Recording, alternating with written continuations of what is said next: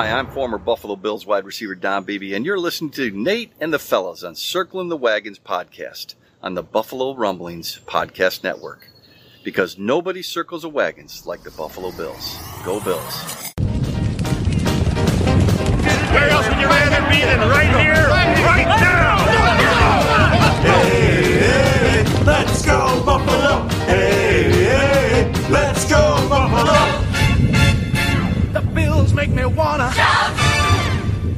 Welcome to the Circling the Wagons podcast, a podcast discussing the Bills all year round with interviews, news, recaps, and insightful fan discussion.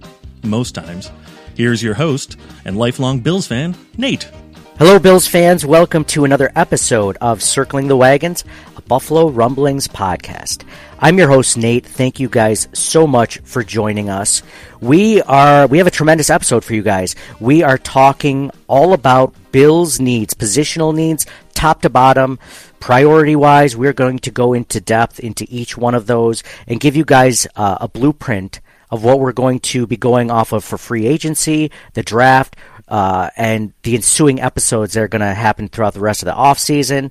But first, this episode is brought to you by the DraftKings Sportsbook at del Lago. If you're in the Western New York or Central New York area, do yourselves a favor. Check out the del Lago Resort and Casino. It's a blast. I love it. We've we've been there several times. I'm going to go back there again soon. And uh, and yeah, you guys are definitely going to enjoy it. So I'd like to welcome my co-host for this podcast, John. John, how the heck are you doing, man?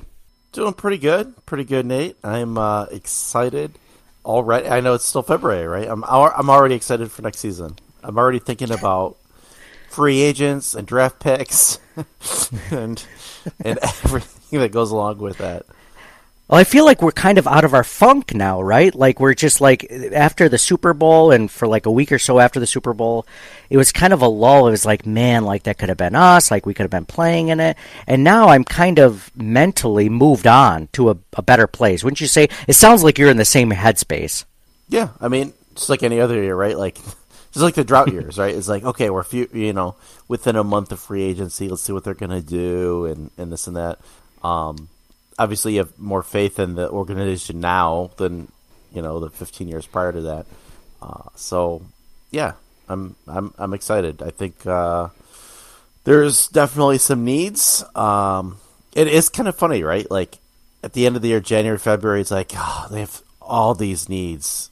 They got the, like five, six, seven, eight needs, and then but like by August, they haven't played any games yet. It's like you know what? This is the year Super Bowl every year. This it is- doesn't matter yeah. when they were like you know four and twelve or thirteen and three and missed it. Like it, it's the same thing every year. Every year you're just like, they can do this. This is the deepest team I remember this team being, or this team having the most depth at every position. Yeah. But you know what's funny is you think about during the season, like, you know that the Bills have some weaknesses on the roster. Every single team in the NFL has some form of weakness at somewhere in their roster. It's just a matter of does it actually show up because of injury or does it end up being as big of an issue as you think it does? And I think towards the end of the season, especially that Bengals game, I think it just really called out the weaknesses that were on the roster, specifically that weren't due to injury. And I think that the, that kind of is is driving us, and it, we'll get into it in a little bit. But like, is is evident by how we position um, our biggest needs for the Bills roster currently.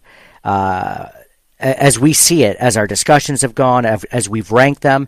And I think this is going to be a fun conversation. Um, I'm going to kick it off right now with um, a specific tweet that uh, I think kind of shows us exactly, you know, the biggest needs of the Buffalo Bills. And this came right after the Bengals game, the Bills Bengals uh, playoff game, and it was from Michael F. Florio from uh, Fantasy Football. It's the NFL News Network Fantasy Football. This tweet by this time has had over a million views, right? Like it's it's a really interesting tweet, and I think it kind of sums it up perfectly, John. So um, he wrote, "Yesterday I said."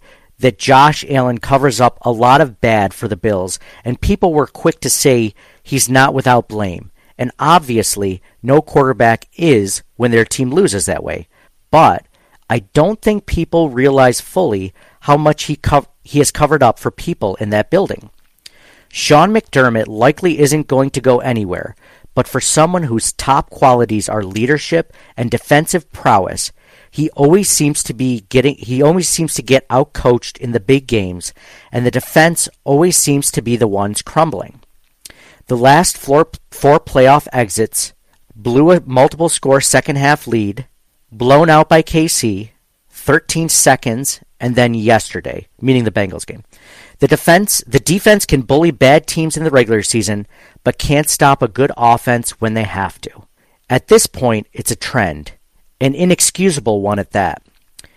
Brandon Beane gets such a high regard for finding Allen, but that 2018 class was the last of his that had any Pro Bowl players. So much capital has been wasted on undersized D linemen who can't generate pressure against a backup O line. They drafted a cornerback in the first and were too scared to use him for most of the year despite the secondary issues. The big addition to the offense was pass catching running backs, only to never throw the ball to the running backs. The offensive line got ignored despite clear issues. And that's the frustrating part. It's like there was no real plan. The game plan didn't fit the personnel at all.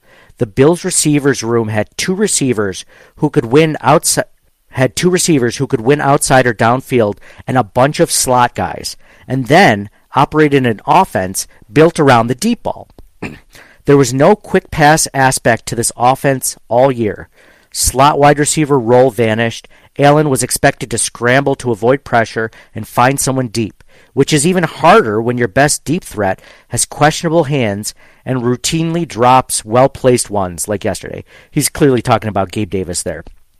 The Bills hired a first year play caller in the most offensive driven era in the NFL history in their championship window, despite one not having won a Super Bowl in over 30 years.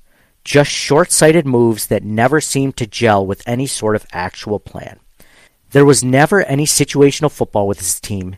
Yesterday, on maybe the biggest play of the game, third and two, they threw 40 yards downfield and then punted. It largely felt like Dorsey would pick a play at random, and not just yesterday, this was all year long. They can out talent teams in the regular season, and Josh Allen is a unicorn who can play hero ball and save the day most of the time. But if he has an off game, this team has no shot of beating an actual good team. This roster is very flawed, and now it's aging with little cap. Take Allen off this team, and I'm not sure they're 500. Turnovers have been an issue, but that's to be expected when Allen is asked to match Mahomes Burrow's stats with his arm, while also being the team's RB1. It's a ton to ask of any player, especially with this play calling. The approach, this I, I forgot how long this was, by the way. I apologize for people listening, but this is really good stuff. Uh, the approach to building this team needs to change. It can't be invest. It can't be invest in the defense and Allen will carry the offense every game.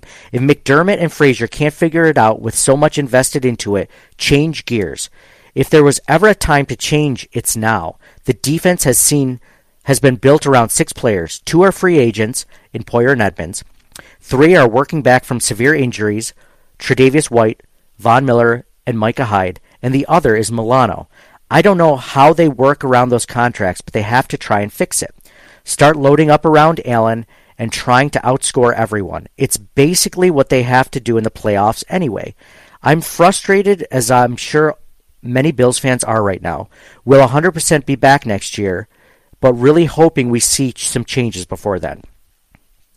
So, John, a lot to take in with that long Twitter thread. I mean, I, I forgot how long it was. I thought it was just like four or five tweets. It was like 10 tweets. Um, I think that kind of goes goes into what we were saying for like the last six weeks of the regular season on this podcast.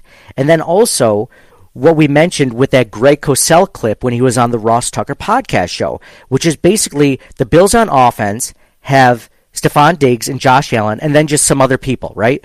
Like it kind of goes along that thread. So when you hear that, like in your mind, you hear like you have to start building around Josh Allen for once, right? Yeah, absolutely. Um, it was pretty depressing after like, I was so excited when we started. Now I'm a little depressed. um, no, they they need more receivers. I, I, think after last year, we assumed that Gabe Davis was going to take the next big step, um, and he had a lot of splash plays this year. But um, it would there was no consistency. Um, and like they have a lot of slot receivers that was mentioned, uh, but they don't have a true number two um, opposite Diggs, and I think that would go a long way. And uh, obviously, there's offensive line issues and, and uh, other things at play. Um, that, he talked about the defense, like it's next to impossible to have a good offense, like a great offense and a great defense, right? You have to, you, you almost have to pick one, right? You have Allen, like let them outscore everybody, like build their own Allen, let them outscore everybody. I'm not saying like screw the defense over, but like you have to pick and choose, and like like every year has been a first round pick has been defense. Uh, most of their second round picks have been de- high round picks have been defense or, or or running back, but that's another discussion. Uh, yeah, just Well, he was saying like with with the defense letting the team down.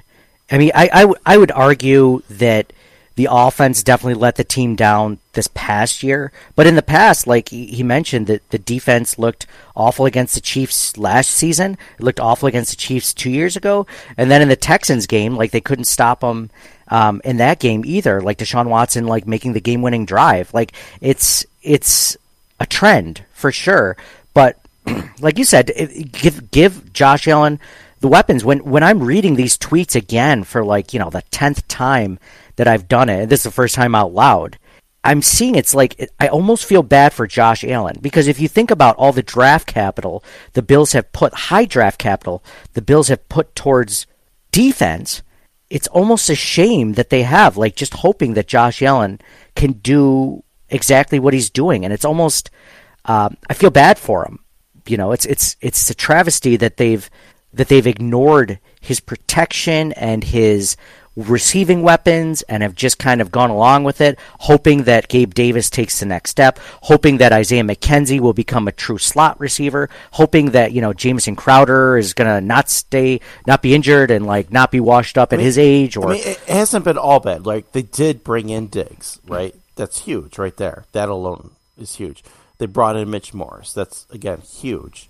Um, like there have been things that they've done well, um, but yeah, they've been fo- so focused on the defense, as expected, right? McDermott's a defensive, like when he, they're playing the Bengals in the playoffs, right? Like he was the only defensive head coach left, right? Like everybody else was offense. It's like, oh well, this is foreboding, but like, I mean, that's not bad. Belichick was the defensive head coach, right? And they won all those Super Bowls, so it's not. I mean, it's not that.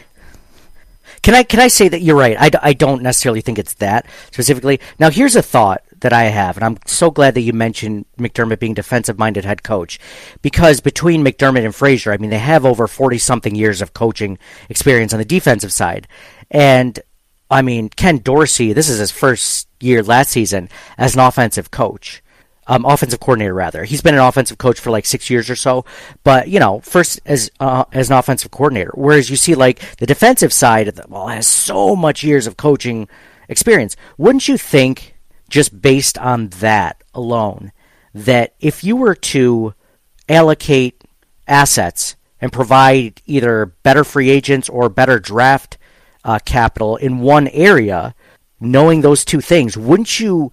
Want to divert those assets to the offensive side of the ball and give them a better leg up, knowing that you have so much experience on the defensive side of the ball that you can coach up lesser talent to to play better when you need to, right? Like if you have like a fifth round defensive tackle, because Leslie Frazier and John McDermott have been doing it so long, like maybe you maybe you coach him up to a fourth or third round level. You know, whereas you know you give him, you know, you give uh, Ken Dorsey a fifth round offensive tackle, and he might not even play as a fifth round offensive tackle. Like just because, I mean, who has he got to coach him up? You know, and, specifically in that realm. And, and I know that's putting too much on the coordinators, but at the same time, like if you're going to give someone more of a benefit of the doubt that they need, they need that better draft capital and they need those higher price free agents. It's the offensive side of the ball, right? Well, so yeah, so now you're talking about Brandon Beane territory and putting his foot down. I understand they all work in concert and everything, but I mean, there's also the possibility that it just worked out that way over the last several years that hey, this defensive guy we have in the tier above any of these other guys, including some of the offensive players, so we have to take this guy. Like, True. I, I could understand that if that's the case. I don't know, um, but it does Sounds like you're apologizing for Brandon Beane. It does. It does seem like No, I know, I know what you mean. It could be coincidence. It could be coincidence for sure. Yeah, it does seem like the need to make more of an effort on helping out on offense. Could, could you imagine if like Allen had two receiving weapons and a good offensive line? No. forget it. No, I can't imagine. I can't imagine the closest. So, so, so the ant, the other argument against what Mike Florio just tweeted about, which I read, was that two years ago, with a lot of the same offensive linemen, a lot of the same receiving weapons and running backs, the Bills were an unstoppable offensive juggernaut. They scored like the most points per game in like NFL history in the playoffs between the Patriots beatdown and then the Kansas City Chiefs game, which they just barely lost. Like they were playing at another level. And you think about it, what's really changed from that offense? Player wise, like I think they're losing. They don't have the same right guard that they had that year, or whatever. Ryan Bates was moved over from left guard to right guard. They had Roger Saffold this last year, whatever. Okay, offensive line wise, mostly the same, including Spencer Brown. And then you talk about receivers. Well, they still had Diggs. They still had Davis. Um, they still had Isaiah McKenzie. Like they had Emmanuel Sanders. They don't have Emmanuel Sanders this last year. Okay. They have James Cook this year. They didn't have James Cook last year, but they had Devin Singletary. You know, that Devin Singletary was still playing. So, like, from a personnel standpoint, it was a very similar. So then comes the variable of being Ken Dorsey, being the offensive coordinator. So as much as we like to talk about players, and we're going to, and it's we can't control who the offensive coordinator is. Not that I'm against Ken Dorsey, but it stands to reason that you know Mike Florio mentioned this. You're giving, you're handing the keys of this unicorn over to your first year play caller because Josh Allen liked him, and that's great. But Josh Allen's also a young kid. Like he's going with familiarity over versus like you know other guys that they could have brought in that maybe had tons more experience than Ken Dorsey. You know. Yeah, but they think about it this way: they won more games this year, and they got knocked out in the same round they did with Daboll, or at least this That's last true. year. Yeah, right. So eh, maybe he did better. He won more games, get knocked out in the same round. Second year, do even better, right? Mm-hmm. I don't know. I would argue. I didn't think we would talk about this tonight, but I'd argue that this is a make or break season for Ken Dorsey. Part of me thinks that if they hit a same lull with offensive production with the players that they have on this roster in 2023, I think I think he gets the can. I, I wouldn't have said that after one season, but two seasons, I think he does. And they got a rough schedule going in next year at Cincinnati, at Kansas City, Hmm. at Philadelphia, at the Chargers. Like it's gonna be brutal. Those are tough games. Yeah. Yeah, so that's what I was kind of thinking. Like, it was an interesting conversation. It's an interesting topic. Um, if it wasn't for that Greg Cosell, t- um, you know, clip on the Ross Tucker podcast, and if it wasn't for Mike Florio's like really well articulated tweet, like this kind of goes right into our discussion of biggest needs for the Buffalo Bills. So, John, um, do you want to lead this off or you want me to lead this off as far as your biggest need we kind of we have a combined list and we've collaborated to make this list of the highest needs and a lot of these are obvious but i think that there's some discussion to have whether we can move some of these up or down one or two spots but john do you want to start off with uh, with number one Yes, my number one is wide receiver. wide receiver which any specific wide receiver Somebody that can catch the ball. no, seriously. Like I mean, no, I don't have a specific. i meant slaughter boundary slot No, boundary slaughter no, boundary No, a, a true number two opposite of Diggs. So yes I'm I'm I think they're going to be uh, not slot Mm-hmm. between Shakir and whoever else they have or or may bring in. I, I think they're going to be okay at slot, but I, I think they need a true number two on the outside opposite of Diggs. Yes, I like that one. I like that one a lot. Um, so I'm going to go with the, the what's number two on the list, but I could easily see this as number one, and I might think of it in my own head as number one. These are kind of interplayable between wide receiver is offensive line, specifically interior offensive line. Um, we mentioned last week when we did the Damar Hamlin jacket and like pending free agents podcast that uh, Ryan Bates moving from right guard to left guard, where Roger Saffold is a free agent, so he won't be there anymore at the left guard position. Ryan Bates moving from right guard to left guard could be a huge upgrade just on that side of the line. And then also, because that's where he played in 2021 when the Bills were playing really well offensively and they had good protection. And then you're talking about Spencer Brown at right tackle, uh, you know, potentially playing better because he was recovering from back surgery. I don't think he even started. I'm trying to remember. I know he didn't practice in OTAs. I don't think he was even there for most of training camp at right tackle. I'm almost positive he wasn't. So we're now we're getting hopefully, hopefully a fully healthy Spencer Brown, a third year fully uh, healthy Spencer Brown at right tackle. So now you're left with right guard. Right guard, we don't have anyone playing right now at that position. Like we don't have anyone. So I would argue that right guard is the number one need, or at least interior offensive lineman, because if you could find someone that's a right guard slash center, like then you then you take care of everything, right? Like because then you you not only have a starter this year, but you have potential starter um, after next season if the Bills move on from Mitch Morse, or if Mitch Morse, God forbid, gets another concussion. Like they, then you have that covered. So I, as much as I agree, like I like wide receiver a lot. I think I'm going to put offensive lineman a little bit ahead, but I could definitely see either or. I mean, you're kind of talking one A, one B there. So, but either way, I think we we both agree with basically what Mike Florio was talking about: wide receiver and offensive lineman. Yep. So there's I agree. I agree. One A, one B. One A, one B. So there was actually, uh, I did a poll on Twitter. So what's a bigger need for the Bills in 2023, offensive line or wide receiver? And kind of surprisingly, I thought it'd be more 50-50. Offensive line ran away with it, 86% um, running away with it.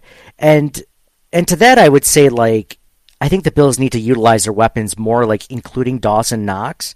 But they could definitely upgrade over Gabe Davis with a second round pick or something like that this year, potentially. You know, um, the only thing that's unfortunate is uh, I just did a podcast on Thursday or Friday morning with uh, a gentleman, Joe De, De from uh, the Believe in NFL Drafts uh, Prospects podcast, and he was saying interior offensive line is like one of the weakest positions in the draft this year. So. Uh, hopefully, free agency they can find someone, um, and this kind of goes into our next discussion. Is uh, is those first two positions don't necessarily have to do with pending free agents, but this third position does, John. And, and, and what do we have at number three? So you could go in a couple different directions with this need. Uh, for me, the third biggest need is safety. With Poyer, obviously a free agent, um, we're not really sure on the status of Damar Hamlin, who is mm-hmm. Poyer's direct backup. Um, I'd, I'd, probably go with safety, and then I think um, I think you mentioned earlier, uh, maybe before we recorded, that Micah Hyde was up. His contract was up like after the next year. Yep, correct, correct. So like there's there's a need if we don't sign Poyer, and we have this list based on us not resigning Poyer or Tre- Tremaine Edmunds, just because we don't know at this at this point. And if they do sign one of those guys, obviously safety moves down. You know, I don't know how many spaces it moves down. We'll have to see, but safety is definitely a need immediately and then it still becomes a need after 2024, like you said, after Micah Hyde's contract is, is up. So um, they have an immediate need, and then they have a long term need. No, no, I agree. Number three, safety on that one. Um, by the way, when we were talking number one, 1A, 1B, wide receiver, offensive lineman, like I talk about this every year on the podcast, I feel like. When you have your franchise quarterback, you need to draft at least one offensive lineman and at least one wide receiver slash pass catcher for your quarterback every single year. Like you're doing them a, dis- a disservice if you're not constantly giving them weapons and protection. You know what I mean? Like because you you normally have at least seven draft picks usually, and the way that Brandon Beane does it with trades, like it's usually more than that. Like you're doing Josh Allen a disservice as a quarterback if you're not protecting him or giving someone to throw to. You know. Yeah, don't end up being like Green Bay and Aaron Rodgers. That that whole scenario where they never draft a receiver or anybody to help them out. Exactly, exactly. And you look at the like the teams that were successful for a long time, like just for example, like Ben Roethlisberger and the Steelers. How many times did he have a number one wide receiver that was like a top 10 wide receiver in the league? Whether it was Antonio Brown, whether it was Hines Ward, whether it was Plaxico Burress or whatever, like he always seemed to have because they kept drafting him. And I'm not even talking like first round picks, you know? Like they just kept drafting him and eventually they would hit on him, you know? So yeah. Anyway, but yeah, going back to what you were saying, safety number three, I like that one. Number four, I have middle linebacker. Uh, with Tremaine Edmunds, um, I didn't even know that this article existed by the time we recorded last week's podcast, because we mentioned, you know, Tremaine Edmunds is a pending free agent. That's obvious, but like there was an article at Fox Sports basically saying he's willing to test the market. You know, um, I can't remember the exact verbiage, but John, I don't know if you, I, I know I texted you like a, a clip of the article, but nothing in that article made me think that he wants to be here for sure. Because usually those free agents for a team will posture themselves as saying, like, actually going out of their way to saying, I want to be here. I want to be a Buffalo Bill. I want to stay here. I love it here. You know, we'll just see if we can make something work, right? Like, that's kind of how they end it. But there was nothing about Tremaine Edmunds where he went on and on about, like, wanting to be here. It's like, yeah, you know, I enjoy my time there. He's like, but I'm ready to see what else is out there. You know what I mean?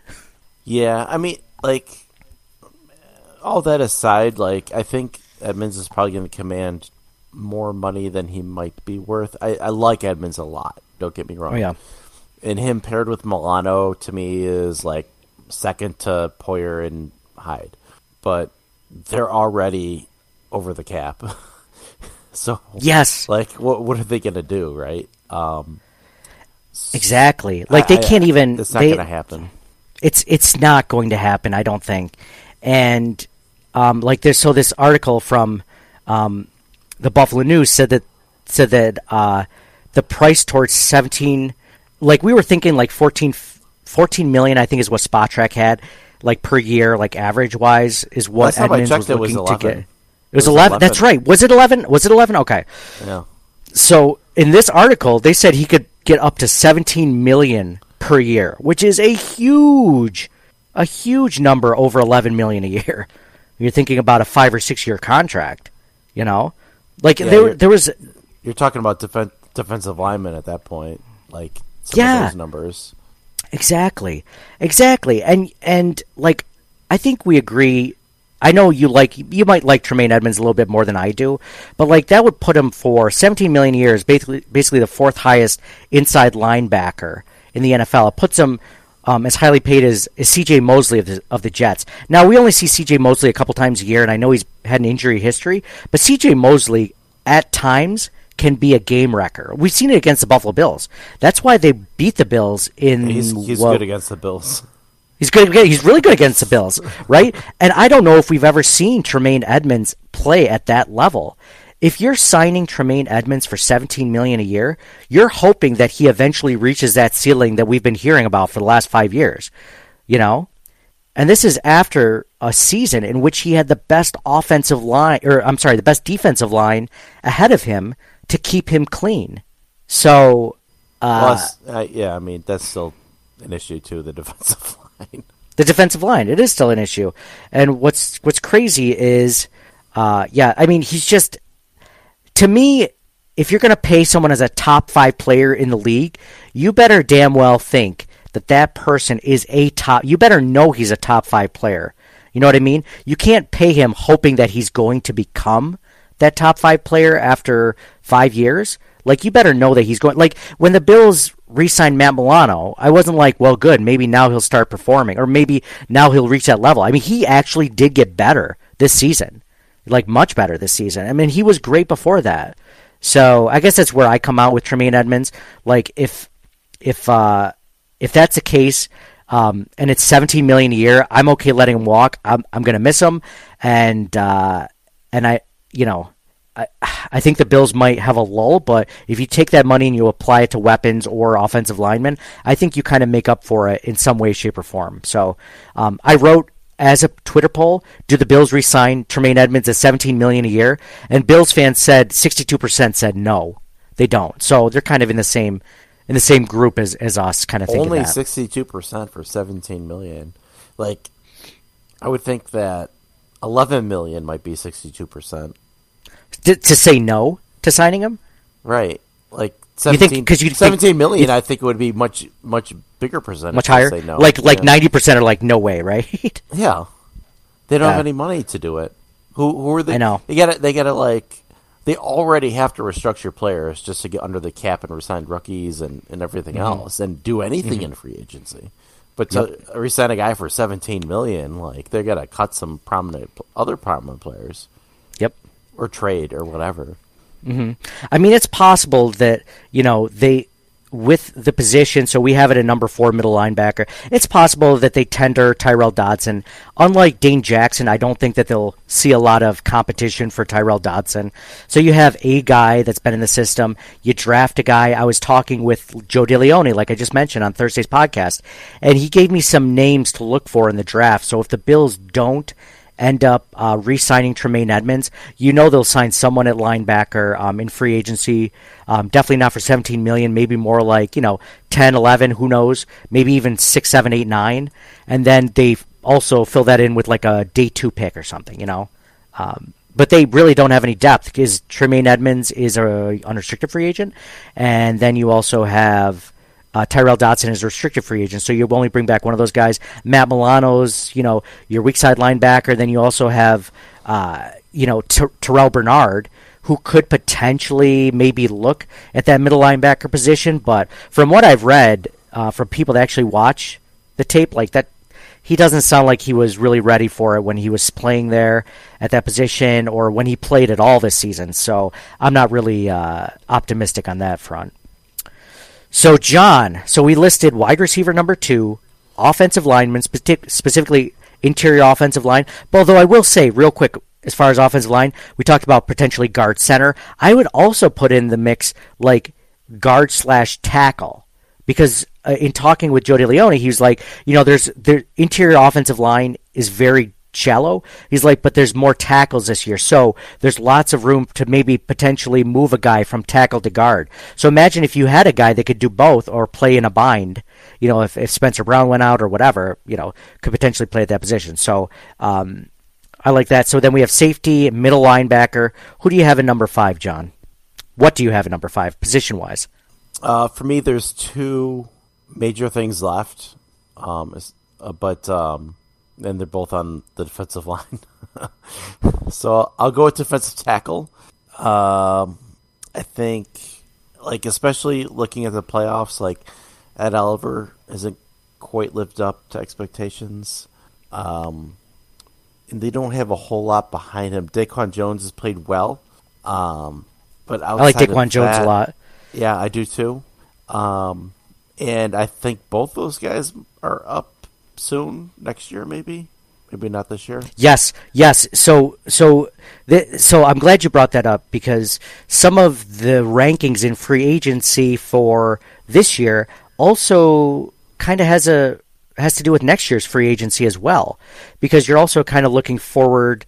At this point now, we're looking at the fifth biggest need. Like you could look forward to 2024. You could have a depth need right now and a potential starting need next year right? Because we know Brandon Beane likes to look at that as well. So this year, defensive end and defensive tackle, um, just to kind of give uh, folks an idea, is that you know we kind of have them as like you know A and B, right? Defensive tackle, defensive end. Like we're kind of talking between what do we have, what do we think is a bigger need this season? Defensive. So the pending free agents for the Buffalo Bills are Jordan Phillips at defensive tackle and Shaq Lawson at defensive end, right? So like it's a one, you lose one of each one. Um, so that's that's kind of where defensive tackle and defensive end come in. Um, but next season, you lose uh, DaQuan Jones, Ed Oliver, and Tim Settle at defensive tackle, and AJ Epenesa at defensive end. So just from a number standpoint, in the next two seasons, you lose four defensive tackles to free agency and two defensive ends. So I'd argue from that standpoint, this year being a really deep uh, draft at defensive tackle and defensive end, I feel like defensive tackle is a little bit higher. Yeah, yeah, and and it's close, right? Because like we don't know Von Miller, like hundred percent to start the year, probably not. I don't know for sure. Um, they still got a couple young guys or so in Basham, Yep. but I yeah, I, I for me, I'd have to give the edge to tackle. I mean, and they could re- they could bring back um, Jordan Phillips, and you're just like, okay, well then that gets knocked down, right? Like a, a spot. Now defensive end is the bigger of those two needs, right? So, like it doesn't take much to to offset yeah. that. I don't know. I, I I don't know if, if Phillips would sway it that much for me. No, okay, okay. I think I'd I like Phillips when he was healthy. Who who would you who would you rather have back if you could only pick one, Lawson or Phillips? Ah, I want to say Phillips. I want to say a healthy Phillips because it felt like at the beginning of the season, and Ed Oliver was out for a little bit. Like he was a good backup, and I felt like he was just. It, there were points where it didn't feel like we missed a step with him in the lineup. But Lawson was just like a pure rotational player, and that's all he was paid to be, and that's all he really was, especially when Von Miller went out. Like he had some flashes, but for the most part, I, I didn't really love what I saw from Shaq Lawson. Don't, don't get me wrong, I didn't think it was bad, but I, I mean, he's not better than Greg Rousseau, and he maybe is on the same level as AJ Epenesa. So it's like, well, you know, we'll just keep AJ Epenesa next year, you know, and and and I, I you, it sounds like you would rather keep Shaq Lawson. I think so. Not, I mean, not by a lot, but if I had to choose, I, I might pick Lawson. I think he does well against. Um, he's always done really well against the run. Um, it sets the edge really nice. Phillips is a good rotational guy too. So I mean, I mean, it's tough. That's why I asked the question. Yeah, I think I think you're right. Everything you said is right. He's a good he's a good run uh, defensive end. Um, I just don't think he offers a ton for pass rush. He's just a depth guy. But at the same point, I think it'd be easier to re-sign, you know, Shaq Lawson for a, a, a cheaper deal than it would be Jordan Phillips. So, uh, you know, it's it's more likely that we'll get him back. But you know, in talking with you know Joe DeLeone, like there's a there's definitely potential to get like some decent depth in like a day two, day three pick. So uh, I'm all for that as well. So we have defensive tackle, defensive end at five and six. Number seven, John, your favorite position for for any Bills regime for the last 25, 30 years to draft is this position, I'd say, number seven. Is it my turn already? Number seven. Yeah, we just yeah, number the seven. way you phrase that, I am I'm, I'm, I'm debating. I'm tongue So, in cheek. okay, so- I'm tongue in cheek. So I mean, obviously the first six, then there's like a like a, a line, right? And then okay, I guess Well, what- you what want me to make talking a physical line. What we're talking got it. about after after these first six positions is like, yeah, I guess. So running back might be next, only because Singletary and Taiwan Jones are both free agents, and all they have after that, not counting the fullback, Cook and Hines. And there's a good And- possibility. Go ahead. Go ahead. Yeah, you're gonna say there's a, there's a possibility they might cut Hines because of his his uh, contract. Let's cap it. Yeah. Everything we Um, mentioned about the cap, but go ahead. Now, so like during the drought, I was hating every moment of them drafting first round running backs. Right? Is like I, Mhm. I, I wanted on this thing uh, McGahee and like Spiller and Yep. I don't Marshawn remember Lynch. the oh, Marshawn Lynch, Lynch. and then they traded for McCoy. They traded a first round pick for, and like you know, e- e- even Derrick Henry was a second round pick. Like all these guys, but they they never, and they were great. The running backs are great, Mm-hmm. but the rest of the offense was dismal. like they couldn't do any. like I, it drove me crazy. And like why you why you keep wasting why why don't you draft quarterbacks with all these picks? Right? Like that was the thing Yeah. with. So now in recent years, they've been drafting second and third round picks. They're drafting Singletary and Zach Moss and James, Cook, and like it's like oh okay oh do you think you're one running back away and no you're not you're it's that's that's not it Like, you're still drafting like exactly. Fred Jackson as an undrafted guy was just as good as most of those other guys right Yeah. it drives me insane. But just based on the number of people they have, as far as the need, yep. like you know, I mean, they could sign somebody cheap in free agency, draft draft somebody late, but Mm-hmm.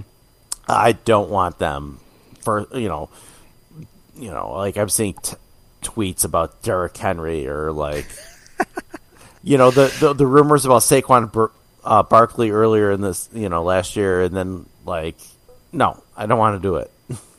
I think I, I will say I think the rumors around Christian McCaffrey were definitely real just because Beane drafted him, he knew him really well and I think that they were willing to do it until they saw the compensation that the Panthers wanted. But other than that, I don't know if they'd be willing to, to pull the trigger on like a Saquon Barkley or or whatnot if it wasn't you know the right cost and both financially and draft pick wise. I think Christian McCaffrey was just kind of like you know that that pie in the sky, like wow, everything's almost about to work out perfectly, and then it didn't. But but yeah, I John, hundred percent. Like they, it, it frustrated me because you know you and I have been friends for geez, twenty years now, more than that, and it's like we would watch the Bills have a perfectly good running back in Fred Jackson. Now, was he as good as Marshawn Lynch? No, but could you argue that he's like seventy percent of Marshawn Lynch, and then you could have drafted like a quarterback or a wide receiver or a tight, someone better than you know. You like I remember when they drafted C.J. Spiller. I'm like, what are you doing? You already have Marshawn Lynch and Fred Jackson. What are you doing getting C.J. Spiller? Like draft a freaking wide receiver or whatever. I don't know, like a defensive tackle, something, something other than what you already have. you know, so that'd be like the Bills drafting a cornerback in the first round. It's like, wait, you just did that last year, and then you also have a healthy Tre'Davious White. Like, what are you doing? You know, I I like that one uh, and, and, we'll go into actual free agent running backs that we like next week and the week after that before free agency. But uh, I think either the Bills cut Nyheim Hines because right now his average salary is like 11th or 12th best in the NFL because running backs don't get paid a whole lot. I mean, you have like the top four or five is, you know, McCaffrey, Zeke, Saquon Barkley, and I can't remember the other ones off the top of my head, but it's like Nyheim Hines isn't even in that discussion. So he either needs to take a pay cut or they need to um, cut him outright because unless they plan on using him a lot more in the passing game and the running game, I'm talking like you know seven eight targets a game plus you know six seven runs a game. Like he's just not worth that number whatsoever. Um, so I think running backs definitely. I, I, I, like that where it is. Again, I don't love that. You, I think you could get a, a position. We talked about this before recording. Like you could take a, an undrafted guy and be like, okay, that's your that's your backup to Cook, right? like if he's a good enough undrafted guy. Um, yeah. I'll go net. Go ahead. Sorry, sorry, not to cut you off, but like, um, like Singletary also was really good at pass blocking too. I don't know I didn't. I guess I didn't notice one way or the other with Cook, but that mm-hmm. might be a factor in what they decide to do um, mm-hmm. for next year. But I, I didn't really, I couldn't really tell one way or the other, or I didn't. I guess I didn't pay attention enough. I mean, there's a small possibility they get Singletary back at a cheaper deal. You know, like just with the way that these running back contracts are going. Or if they don't, then they get maybe you know someone else that's a veteran that has that you know uh, has that acumen that's a, a good blocker on pass downs and, and you know could could uh, play and be a platoon with James Cook. And I could see that happening very easily too. You know, that, a discount. That's exactly what I was thinking. I thought that Singletary could be back. Um, if not, there could be somebody like you know, like an Alexander Mattison or somebody. Well, you were just saying with the second and third round picks for the Buffalo Bills being Singletary a third, Zach Moss a third, and James Cook a second. Like, at what position in the draft this year, if they don't really address in free agency, would you be pissed that they took a running back at what round? Because, I mean, people have been talking about the Bills taking a running back in the first round, which. Uh, I don't know. Day I know you you're not a day three or undrafted. I, like or, fourth, fourth or, round or is they earliest. Get, or they get somebody cheap in free agency ahead of time. That's fine too. Yeah. On like a two million dollar deal or whatever, but like, no. Yeah, exactly. Exactly. I, I day three at the earliest for me too. I don't. I, I know people want Bijan Robinson. Like if you could take the best play, I just I I don't. I don't. Even if he's the best running back in the draft, like sure he'll be better than James Cook, um, in that scenario. But I mean, I mean, I guess can't... it depends too, right? Like, like if that guy is like in their tier like they drafting at 30 or 27 or whatever, mm-hmm. 26, mm-hmm. whatever. 27. 27. So, like, if that guy is like, what, tier one or two, what, two, let's say tier two, and like, what, what if like wide receiver and offensive line, the next guy they have is their tier four? And it's like, well, they got to take that guy, right? I guess. I guess that's the only scenario that I could see is if there's a run on all these positions that we have at like you know one, two, and three or something like that, and well, they'll there's probably just take a this- defensive player anyway, but we're just yeah, no. they'll, they'll they'll be taking yeah they'll easily take a defensive tackle or something best like that. defensive Um, player available. Let's go. Uh, let's ignore Josh Allen again. Um, so I have as the next at number eight. Now we're getting into the lower lower tiers for sure of needs. Is I have tight end, and I think this has been a position of need for a few seasons. We've actually just been lucky in the fact that Dawson Knox hasn't been too injured. Quintin Morris is an okay backup, and then Tommy Sweeney has just kind of been there. Uh, but they could have upgraded at backup tight end for a while. And I thought they were going to with OJ Howard, and then they just ended up cutting him right before the season. And, you know, that the, rest is history, but I think they could easily upgrade over Tommy Sweeney and even Quinn Morris um, at tight end. And I think that that's, you know, I know Reggie Gilliam is kind of like a fullback tight end hybrid or whatever. Um, uh, but I think that they could, you know, take someone in the in a fourth or fifth round or a day three pick, and have him become like a, a decent backup. Uh, you know, not as good as Dawson Knox, but you know, have that potential to be a starter in a pinch. That's better than you know what we had before. I know we're talking draft picks a lot, but I I mean the tight end, a veteran tight end as well. I mean for sure that that's not as good as Dawson Knox. I believe Dawson Knox is is you know top ten tight end. Um, it's just a matter of you know finding a guy that would be a a, a, a decent veteran backup. So John, that was number eight. What do you have for number nine as the next need? And we're and we're going to wrap this up pretty soon because we've hit almost every every position group on the field. Yeah, we're we're nitpicking after this point, right? Yeah. Um, I see what you have in your list there, but I'm gonna call an audible.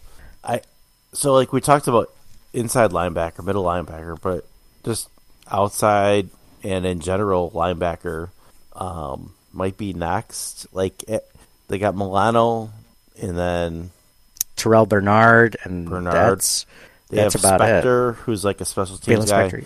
Dodson is good, I think. He's a restricted free agent. The, I'm assuming they're going to tender him, but you know, Matakevich, free agent. Klein is a free agent.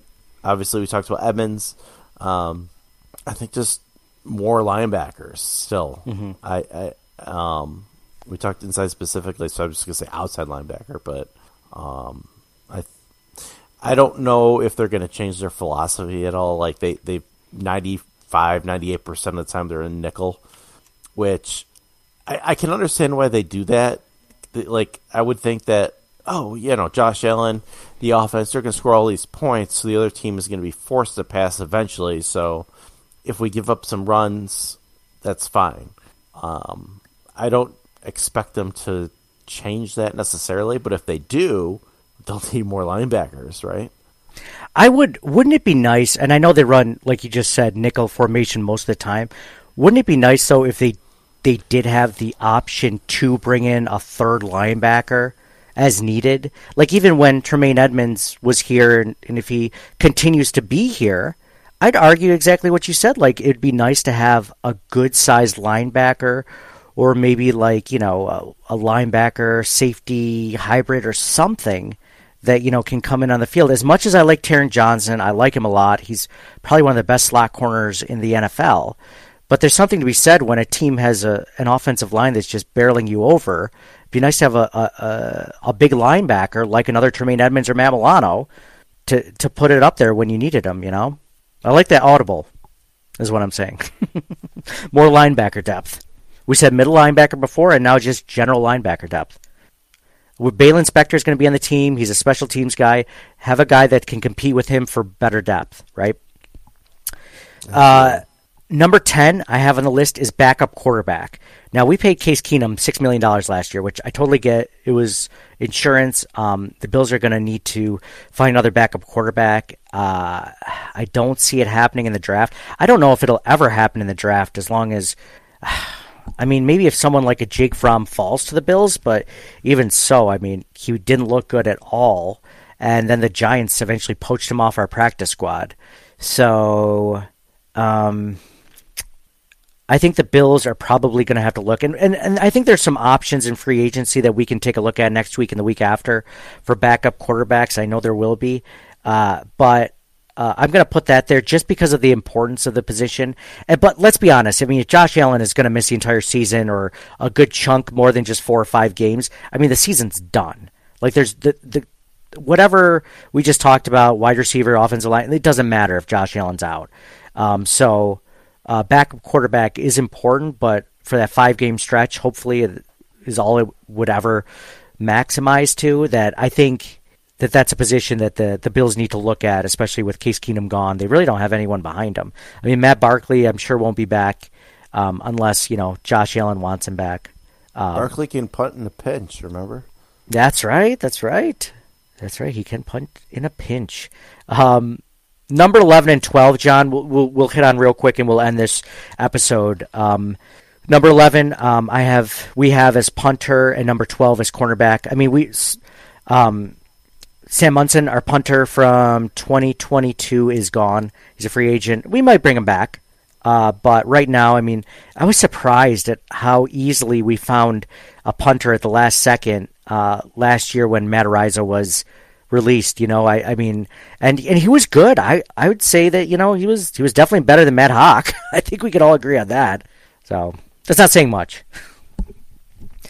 And then number twelve, we have quarterback, and that's just more of depth um, at this point. And John, unless you have anything else to add, I mean, it just kind of goes with the idea that like if Christian Benford stays at cornerback, like I think we have really good depth at cornerback uh, especially if Dane Jackson uh, stays as a restricted free agent and the Bills tender him.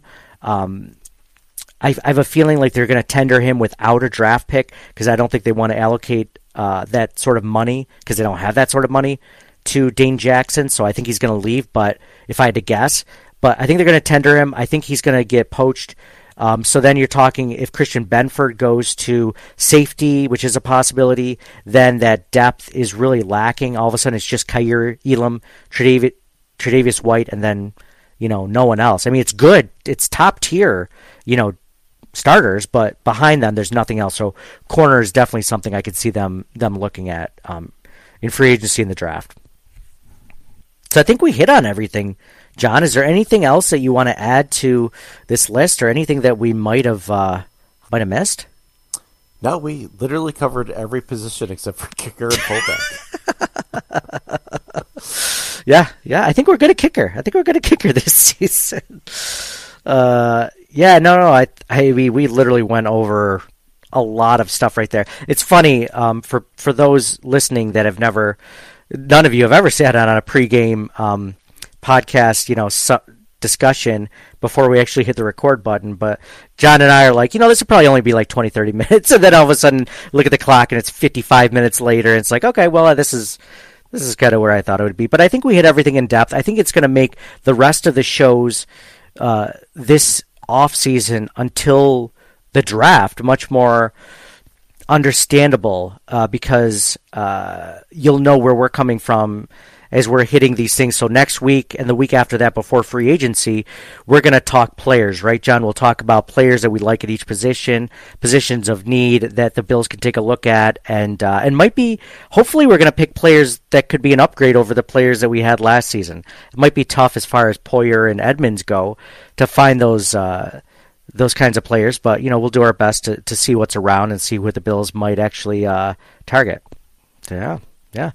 All right, great. Well, kind of to give you a uh, a lift behind the curtain, but a look behind the curtain. But this episode is brought to you by the DraftKings Sportsbook at del Lago, uh, best sponsor uh, in Western New York, Central New York area.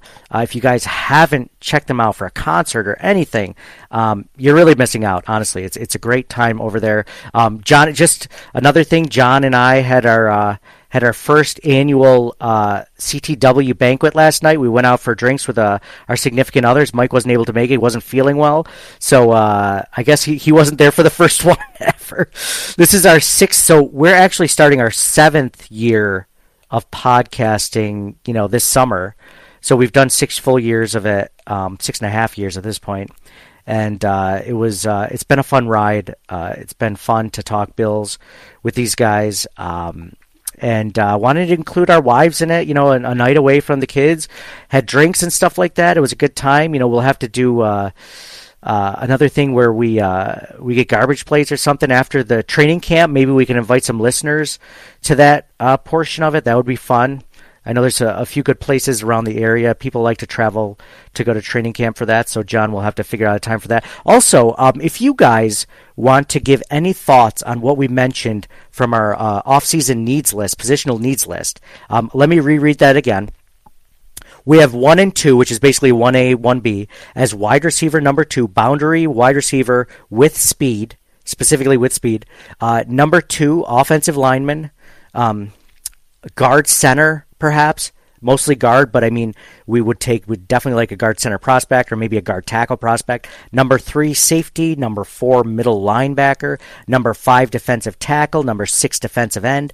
Number seven, and then I made sure to put like a line through that, John, in our list, like a horizontal line break through that after number, after defensive end, because then it goes running back at number seven, tight end at number eight, linebacker again at number nine just general linebacker, and then 10 backup quarterback, 11 punter, 12 cornerback. And some of those are just, you know, how important do you really value those positions? And I think that's why running back is lower on that list is it's just like it's a depth option plus you know we don't really value that position as much and tight end you know i mean you just you value that position but i mean how often do, do teams really have two really good tight ends you know it's just it's just not necessarily the case so um, you know, so yeah, so those are our top needs. If you have any uh, thoughts on wh- what this list should actually be, shoot us an email. We'll read it next week when we give you some players to look at. If you have a player that you like, that you would really want the Bills to take a look at, maybe Alexander Mattison for the running back from the Vikings, for uh, the running back for the Buffalo Bills. I mean, I've heard his name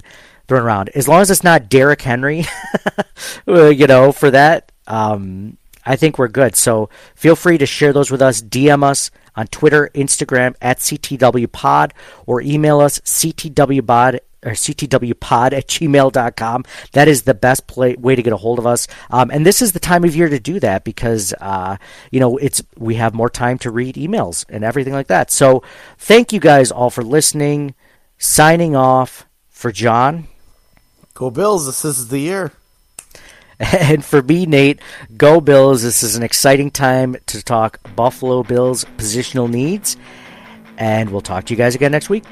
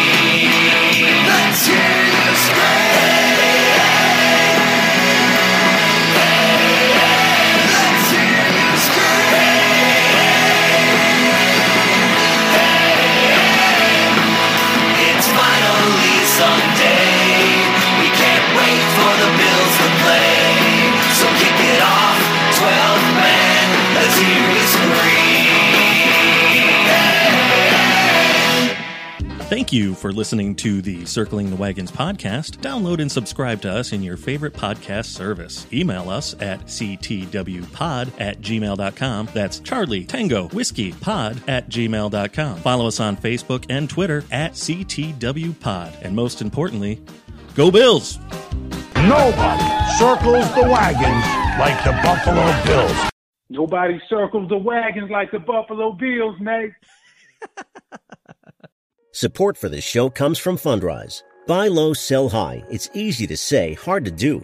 For example, high interest rates are crushing the real estate market right now. Demand is dropping and prices are falling, even for many of the best assets. It's no wonder the Fundrise flagship fund plans to go on a buying spree, expanding its billion dollar real estate portfolio over the next few months. You can add the Fundrise Flagship Fund to your portfolio in just minutes and with as little as $10 by visiting fundrise.com slash Fox. Carefully consider the investment objectives, risks, charges, and expenses of the Fundrise Flagship Fund before investing. This and other information can be found in the fund's prospectus at fundrise.com slash flagship. This is a paid advertisement.